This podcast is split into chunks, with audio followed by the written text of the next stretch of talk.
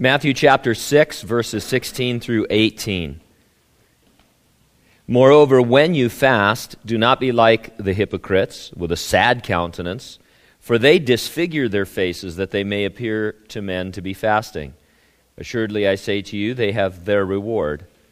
But you, when you fast, anoint your head and wash your face, so that you do not appear to men to be fasting, but to your Father who is in the secret place and your Father who sees in secret will reward you openly.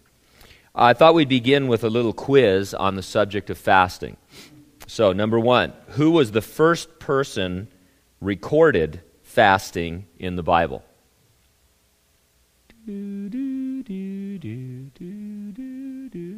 Did I hear Moses? Correct. What was the longest length of a time of fast? How long? How, what was the longest fast on record in the Bible? Nathan? Maybe. Well, here's the thing. According to Deuteronomy 9, 9, and then 18, it might have been 80 days, and here's why. Moses fasted for 40 days on Mount Sinai when he was receiving the law. And then when he came down and broke the tablets, he went back up the mountain and received new tablets, and he fasted for 40 days that time. And so some commentators feel like he didn't snack in between. And so he may have been supernaturally, uh, he lost a lot of weight, but he may have been supernaturally sustained for a period of 80 days. So uh, the longest fast may be 80 days. And then who were the three people who fasted for 40 days each? Obviously, Moses was one. Who were the other two? Nathan? Jesus and one more? No. Eh, maybe, but we don't know. Elijah. Elijah fasted for 40 days. Okay, so first person, Moses, longest period of time, 40 days, maybe 80 days. Uh, who are the three people who fasted for 40 days each? Moses, he did it twice or, you know, if you look, and then Elijah and Jesus. Now, it's interesting, fasting, you may not know this, but fasting has come under attack in recent years, mostly from large people. But uh, there, are there are certain Christian scholars and intellects who have decided that fasting is nowhere commanded as a binding obligation, and so we don't really need to worry about fasting. They make some biblical sense. For example, I'll just read a quote so you know that this is a position you'll run into. Uh, Jesus' disciples did not fast as commonly practiced. Some asked why Jesus' disciples did not fast. Mark chapter 2. Jesus replied, While the bridegroom is with them, the attendants of the bridegroom do not fast, do they? So long as they have the bridegroom with them, they cannot fast. But the days will come when the bridegroom is taken away from them, and then they will fast in that day. Fasting, as currently practiced, was associated with sorrow for sins. Jesus stated that his coming was associated with joy and not grief, and that mandatory fasting would be inappropriate. He came to liberate us from sin, not to have us grovel in it. If fasting was absolutely mandatory as a spiritual duty, Jesus and his disciples would have been fasting. When the bridegroom is taken away from them, this author says, refers to his violent seizure in his arrest and death, not after his ascension into heaven. The disciples had joy in Jesus' triumphant ascension Jesus' seizure in Gethsemane was an unhappy separation. It would prompt fasting from sorrow among the disciples. In times of distress, our appetites may very well leave us, and it is then natural to fast in such times of sorrow. Jesus went on to state his new covenant message would not, uh, would not patch up old Judaism. So the idea there is that we're, since Jesus has dealt with the sin issue, we're filled with joy. He's our bridegroom. We're waiting for him, so it's inappropriate to fast. Although, if, what I like about that, uh, what they say is that it, it, it, they're trying to say you're not commanded to fast. You can fast if you want to, but it's not a command. We might also know that a particular day for fasting was commanded in the scripture only once. It was the Day of Atonement in Leviticus chapter 16. The fast on the Day of Atonement was connected with a deep, mournful spirit in confessing sin. Again, in the New Testament, Jesus Christ has become our atonement, so we no longer observe the Day of Atonement uh, and then in all the rest of the Bible, there are no other scriptures which command fasting at a specific time or on a specific repeated occasion. And so, there, if you want to be really edgy, you know, and you, you, you adopt this position that, that centuries of Christians who have fasted are just a little bit off because, you know, we know now that fasting isn't commanded. It seems better and more biblical to see fasting as one of the trifecta. In the Sermon on the Mount, Jesus said, when you give, and when you pray, and when you fast. Uh, he didn't say if you do any of those things. He didn't say when you give and when you pray and if you fast. And, and it's pretty clear that we're supposed to give and we're supposed to pray. And so I, I don't see what the problem really is with fasting. On a very practical level, however, I think it's safe to say that the majority of Christians do not practice fasting of any kind on any regular basis. Uh, it's it's pretty much a dormant discipline uh, in the church in, in, terms of, of fasting.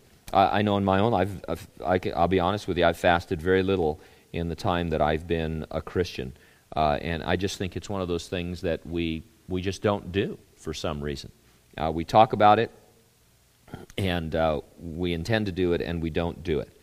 And so, what Jesus does first is he looks at the wrong way to fast in verse 16. He says, Moreover, when you fast, don't be like the hypocrites with a sad countenance. They disfigure their faces that they may appear to men to be fasting. Assuredly, I say to you, they have their reward. Now, the Pharisees is who he's talking about. These are the guys who blew the trumpet when they gave their gifts and when they prayed on the street corners because they couldn't wait to get to church. They were so spiritual. And so everybody saw them giving and praying. They fasted every Monday and Thursday. Uh, and if you didn't know that it was Monday or Thursday, you could always tell when they were fasting because they walked around with long, sad faces, sullen cheeks, unbrushed teeth, and uncombed hair. I mean, that's the picture that Jesus gets, that they were just completely, I guess the word would be disheveled. So that you'd say, oh, there's Rabbi Hillel, he's fasting. And he'd go around with some kind of an odd pain, like your stomach pain, you know, oh, my stomach, rumblings, you know, in your stomach, and those kinds of things. The reward for people, uh, for letting people know you're fasting, is that people know you're fasting. That's, that's as far as it goes. It's a reminder, not just in fasting, but in all of our walk with the Lord, to not try to appear more spiritual than you are. If you get up at 4 a.m. and spend two hours in prayer, don't tell anybody. That's the thing. You know, you, you don't, don't sit around and say, well, you know, this morning when I was up at 4 and Jesus appeared in my room and told me what he was going to be doing later on today.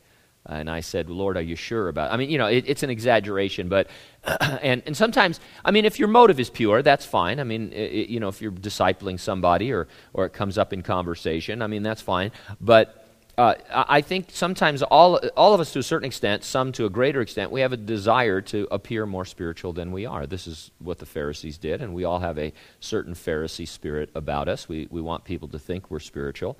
Uh, and, and so we sometimes drop certain things about how spiritual we really are. Uh, and, and so we want to be careful about that. Don't go around tooting your own horn, drawing attention to yourself, portraying your spiritual discipline. It's hypocritical and it can even be harmful to others. Uh, other people who maybe uh, look up to you or emulate you. I, I, mean, sure, you want them to come along, but uh, make sure that your discipline is sincere. I mean, if you got up once at four in the morning and prayed, uh, you know, don't act like you get up every morning, and then somebody thinks, well, now I got to get up at four o'clock in the morning and pray every morning because you know to be like Gene uh, and stuff. So we just need to be very, very careful about our own spirituality and, and others knowing about it. Tucked away in Jesus' rather comical description, uh, and I do think it's humorous and comical. I think Jesus meant this to be funny. Uh, you know, he it, this could be part of a stand up routine if it wasn't the Sermon on the Mount. What's with those guys fasting and their faces all disfigured and unbrushed teeth? I mean, I can see an audience cracking up at this. And you know, the Jewish people generally respected the Pharisees as being spiritual. But you know that they thought in their heart, what's with those guys, you know, going around, you know, all unkept on Monday and Thursday so that we know how spiritual they are. And so when Jesus exposes this, it's funny. It's, it's a type of humor that we would respond to. Uh, there is an important point about fasting in this, And that is, it's not really meant to be a physical punishment of our sinful flesh. It's not really denying our flesh because we're so wicked. It's, it's not, you know, a monk like activity. You know, it's, it, it's not like going into a monastery and, and trying to get away from things. Um, that's really not the focus. As we'll say in a moment, the focus is spiritual, and as an aside, you fast from the physical to concentrate on the spiritual. Uh, so, verse 17 says, But you, when you fast, anoint your head and wash your face.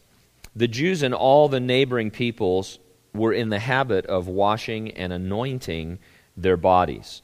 Um, this washing was performed at every meal, and often the head or other parts of the body was anointed with sweet or some uh, other kind of oil, usually an olive oil. in a warm climate, exposed to the great heat of the sun, this practice would preserve their skin, and uh, it's kind of like a natural skin cream, and it afforded a most grateful sensation and odor. The smell in the third world, even today, is awful. And in these, you know, technologically primitive societies, not intellectually primitive, but you know, with not a lot of technology in terms of how to dispose of waste and just cleanliness. You know, I mean, some of you have been. Uh, we go camping without running water, and it's pretty grungy. I mean, these people camped their entire lives. you know, this is like one long camping trip with very little of the modern conveniences. Uh, you know, that that we enjoy to keep ourselves smelling nice. Uh, and, and, so they would wash as often as possible and anoint their bodies. And so it would be very obvious when somebody hadn't washed. And so Jesus says if you're going to fast, basically he's setting up what he's going to say next, and that is don't let anybody know. Act like it's a, a normal day for you. Uh, keep it a secret. Don't fast on the day everyone goes out to lunch together and then sit there and not order anything. I mean, if you know that your office or your fellow employees are going to be going out to lunch on Wednesday, Wednesday is not a good day for you to fast and go to Panera or Chili's and say, nothing for me but water, please. I'm fine. You know, especially with uncombed hair and I mean, you know, just the whole the whole picture is just fantastically funny. And so we do, you know, think about it. We don't want to uh, we don't want to draw attention to ourselves. Uh, fasting is between you and God and should be your secret with the Lord, something that the two of you have decided upon. And so in verse 18, he says, So that you do not appear to men to be fasting, but to your Father who is in the secret place, and your Father who sees in secret will reward you openly. It always really returns to having a relationship with God. Giving and praying and fasting are things you do with your Father looking on. He's like a dad who teaches you how to walk or later ride a bike. He works with you, it's hands on, he encourages and increases your abilities to go farther. Uh, in our case, in, as Christians, it's to go farther in our walk with him. Uh, no one else really matters. We want his secret, or you might say his intimate reward. Uh, spending time with him, hearing his well done, drawing close to him through giving and praying and fasting. There's really no greater reward than a sense of His presence in our life. And so that's what we're going for. So the Pharisee or the Pharisee like person who is letting everybody know that they're fasting, okay, well, then you're having a relationship with that person. I'm having a relationship with Kenny if I come to church and say, "Man, I'm just so famished. I just, I'm just, just know what I'm going to do." And well, there's, you know, a freezer full of food. There's other food in the refrigerator. Can I buy you? Now I'm fasting today. Well, now I'm having a relationship with Kenny about fasting. I'm either trying to make him feel bad that he's not fasting or, you know, just make myself feel better that I'm fasting. And, and that's, that's where that exists. Um, if I'm having a relationship with God, I don't need to tell Kenny. In fact, I want to avoid Kenny. And, you know, I won't fast on a day we're having a big work party at the church where he's going to buy pizza for everybody. Hey, the pizza's here. That's okay. You know, I'm, I'm fasting after all, you know. And so, you know, we want to be a little bit careful about all that. Uh, and, and really, that's the idea, the relationship aspect of it. I give unto God. I, I pray, obviously, to God. But even in prayer, we've seen in the Sermon on the Mount that we, we think of ways that we can pray publicly so that people think that we're more spiritual than we are. I think in certain, uh, I guess, more charismatic or Pentecostal churches, uh, the exercise of certain gifts of the Spirit is in this same vein. The, it's always the, the lady who speaks in tongues every week, you know, is, uh, you know, is doing that probably as unto herself to be noticed, uh, rather than, you know, between herself and God. It's hard to believe that every week the same person would be prompted by God to speak in tongues publicly, even though that seems to happen quite often uh, and, and other people exercising different gifts of the Spirit. Sometimes, I mean, you know, it goes to motivation, and we shouldn't always judge motives, or we shouldn't judge motives, excuse me, but, and we won't always know. Uh, but some people just are drawing attention to themselves, and so their relationship is on that human level. I'm, I'm speaking in tongues for you, Murph. I'm not really speaking to God. And, and when you look at it that way, you think, wow, what a waste. How ridiculous. What do I care what, if you think I'm spiritual or not? Because God knows if I am, and I just want to spend time with Him and whatever you think. And, and what it comes down to is we do care a great deal about what other people think about us. We say that we don't. I know I'm in trouble every time somebody looks at me and says, I want you to tell me the truth straight on. No, you don't, because when I do, you hate me. And, and you disagree with me, and the rest of your life is spent trying to prove that that isn't the truth, that, that you got it wrong, you know. It's only the truth to you. And so uh, we, we do care what other people think about us, uh, but we want to think more about what God thinks about us. So we want to keep this secret. This is, these are things we do with our Father. Uh, and then they spill over. We'll talk about this more in a moment. They spill over into our relationship with others. Because I give and pray and fast before the Father, I have a greater power and compassion and love and joy among people, and that's how I minister to people, not by showing them what, a, what an intensely s- spiritual person I am. Uh, for his part, God will show you his love openly.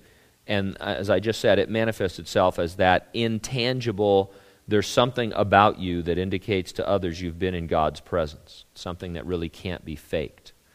Um, if you had the gift of discerning of spirits, uh, which I don't, but some people do, some people they they appear to everyone to be very spiritual, but that person knows that they're just a phony.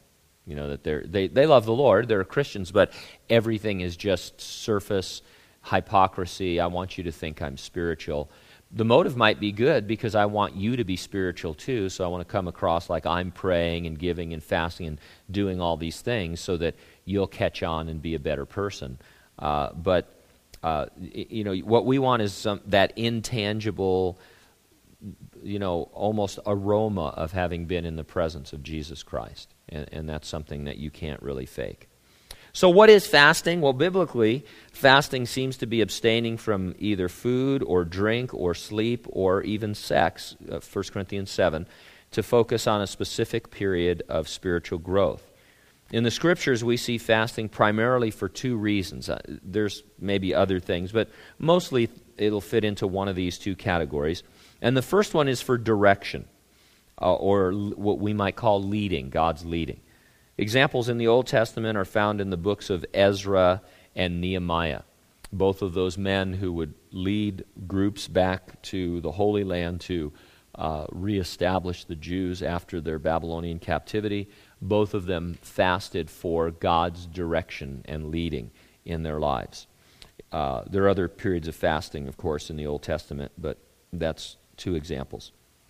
In the New Testament, we see examples uh, of this not only in the life of Jesus. For example, when he was going to choose the 12, he spent all night in prayer and fasting, but also in the book of Acts. We'll get to it in several Sundays. Uh, the, the, uh, there's, a, I think it's Acts chapter 13, uh, at the church at Antioch, uh, the Gentile church there. There's a group of men, including Paul the Apostle and uh, Barnabas, they're praying together. The Holy Spirit speaks to them, probably through a word of prophecy, and says, Separate unto me Barnabas and Saul for the work I've called them to, which was the work of going out as missionaries to spread the gospel. And uh, then they prayed and they fasted before they laid their hands on them and, and ultimately sent them out. And so there was a, uh, a sense of, of direction and God's leading there. A second reason for fasting is what we might call liberation. Here's a quote from Jon Courson, who puts it very well. He says, When you feel oppressed, bound, or hassled by some sin or problem, fasting can be a powerful weapon in your spiritual arsenal. Why? When you say to your stomach and start, uh, when you say no to your stomach, excuse me, and start praying instead, something dynamic begins to happen. Saying no to your physical appetites helps you to say no to other temptations that hassle you. If you are plagued by temptation, I encourage you to begin to explore the discipline of fasting. When your stomach starts demanding, just say no and start praying. You'll find a power and a liberty that will help you overcome temptations that are seeking to enslave you. There's real power in fasting. If you need direction, if you hunger for liberation, skip lunch and seek the Lord. And so there's a sense of, uh, again, not, not um, um, punishing the flesh, but ignoring and denying the flesh and saying, hey, I, I, I'm going, instead of eating lunch, I'm going to spend time with the Lord. Instead of doing this activity, I'm going to spend time with the Lord, and you'll find uh, it, it will release power in your life over other temptations because you're focusing on things that are spiritual rather than things that are fleshly and carnal, and you realize that you're able to do that. A fast was usually for one day in Scripture. In addition to the Day of Atonement, you see examples of one day fasts in Judges and Samuel's, uh, 1st and 2nd Samuel, excuse me.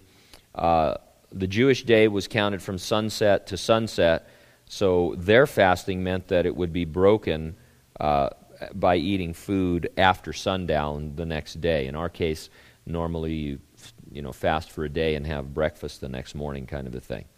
Some fasts were longer. Uh, there was a fast in the book of Esther that continued for three days, day and night. Uh, at the burial of Saul, they fasted, Saul and the king Saul, not, not Paul the apostle, they fasted seven days. David also fasted seven days when his child was ill.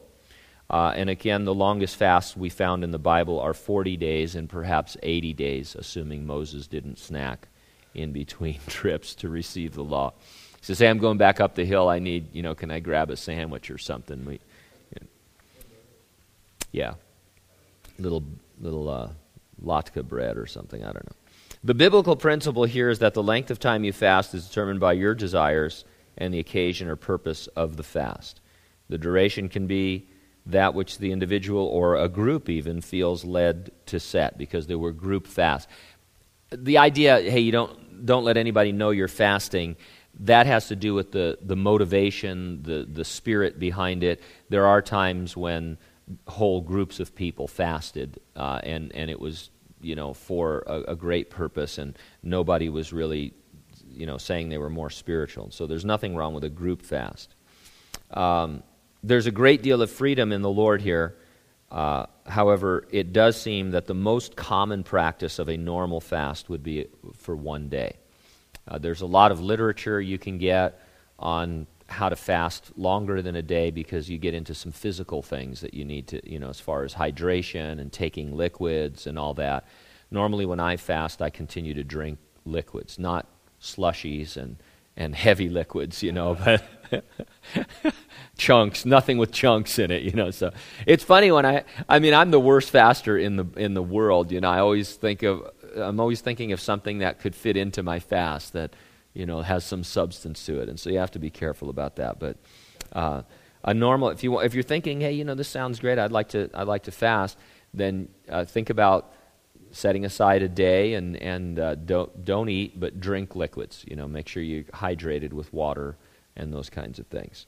Uh, I had a guy, because we do the fast, you know, last day of the month, it, for those who want to, they have a voluntary fast. And I had a brother call me earlier this year, and he says, Pastor Gene, I, I think he was asking for forgiveness, actually, but he said, I, I blew it. And he goes, I, w- I've been fasting all day, and then I forgot, and this afternoon I had a cup of coffee. And I go, Oh, that's not sin. That's, you know, that's fine.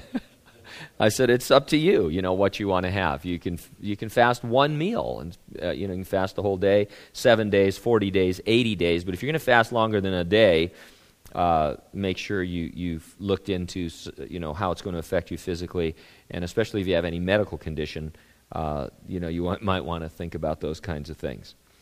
As I said earlier, if we're honest, we'd probably admit we don't give or pray or fast enough if at all. Uh, and, and that's just the bottom line as Christians. Uh, we're not always good children, you know. I mean, some of you, you know, those of your parents, I mean, sometimes you, you end up with really good kids that do everything that you, you tell them to do. Uh, and sometimes you end up with kids that have to be nagged and, uh, you know, pretty much you're, you're doing everything for them while they're being drug along, kind of a thing, you know. And same thing in the house of God. You know, we, we love the Lord and He loves us, but uh, many of us, maybe most of us, don't give or pray or fast enough, if at all. These are things that really should accompany our transformed lives. Remember, we are talking about the Sermon on the Mount, the Beatitudes. The whole point there is that since you are a Christian, this is your, these are your traits, these are your characteristics. Uh, you know, eh, this is your kind of blueprint uh, or, gen, uh, or spiritual DNA. This is how you're going to act as a Christian. And Jesus said, These are the things you're going to do as a you're going to give and you're going to pray and you're going to fast. And he goes when you do it do it this way and not that way. And, and so it's an expectation. And so it behooves us to get alone with the lord and ask him how to get jump started in these disciplines again. Not from a rigid legalistic point of view but from the point of view that yeah this is what i should this is what kids do who are part of this family. They give to the Lord of their finances and time. They talk to the Lord as often as possible, and they fast as unto the Lord uh, to just, you know, it, it kind of like going to lunch with God, you know, uh, instead of going to lunch with lunch. Uh, you know, I'm going to give up lunch and go to lunch with God, and we're going to spend some time together. Uh, so that so so I, I think that obviously you know, there's a, on the other side of the spectrum, you know, there's those modernists who feel like fasting is okay, but you don't really have to do it. There is a lot of really powerful, almost overbearing literature from centuries past and the past century about what fasting can accomplish in, a lot, in our lives and in the life of a church and in the life of a nation, even, as people would really seek the Lord through prayer and fasting uh, and, and that he would respond to it. And I, I, sometimes I think some of that goes too far. It almost makes God seem like he's reluctant and, and you have to be really, really super spiritual before he'll do anything. There is a balance, however. I mean, if you study the history of revival and things like that, you'll see that often it was uh, accompanied by prayer and fasting. Whether prayer and fasting brought it or whether God brought it and, it, and prayer and fasting were just the, part of it, what's the difference? You know, what we need to do is think, hey, Lord, when can I, how much can I give? When can I pray? When should I fast? And so uh, add that to your spiritual discipline and see what the Lord would do with it. Amen.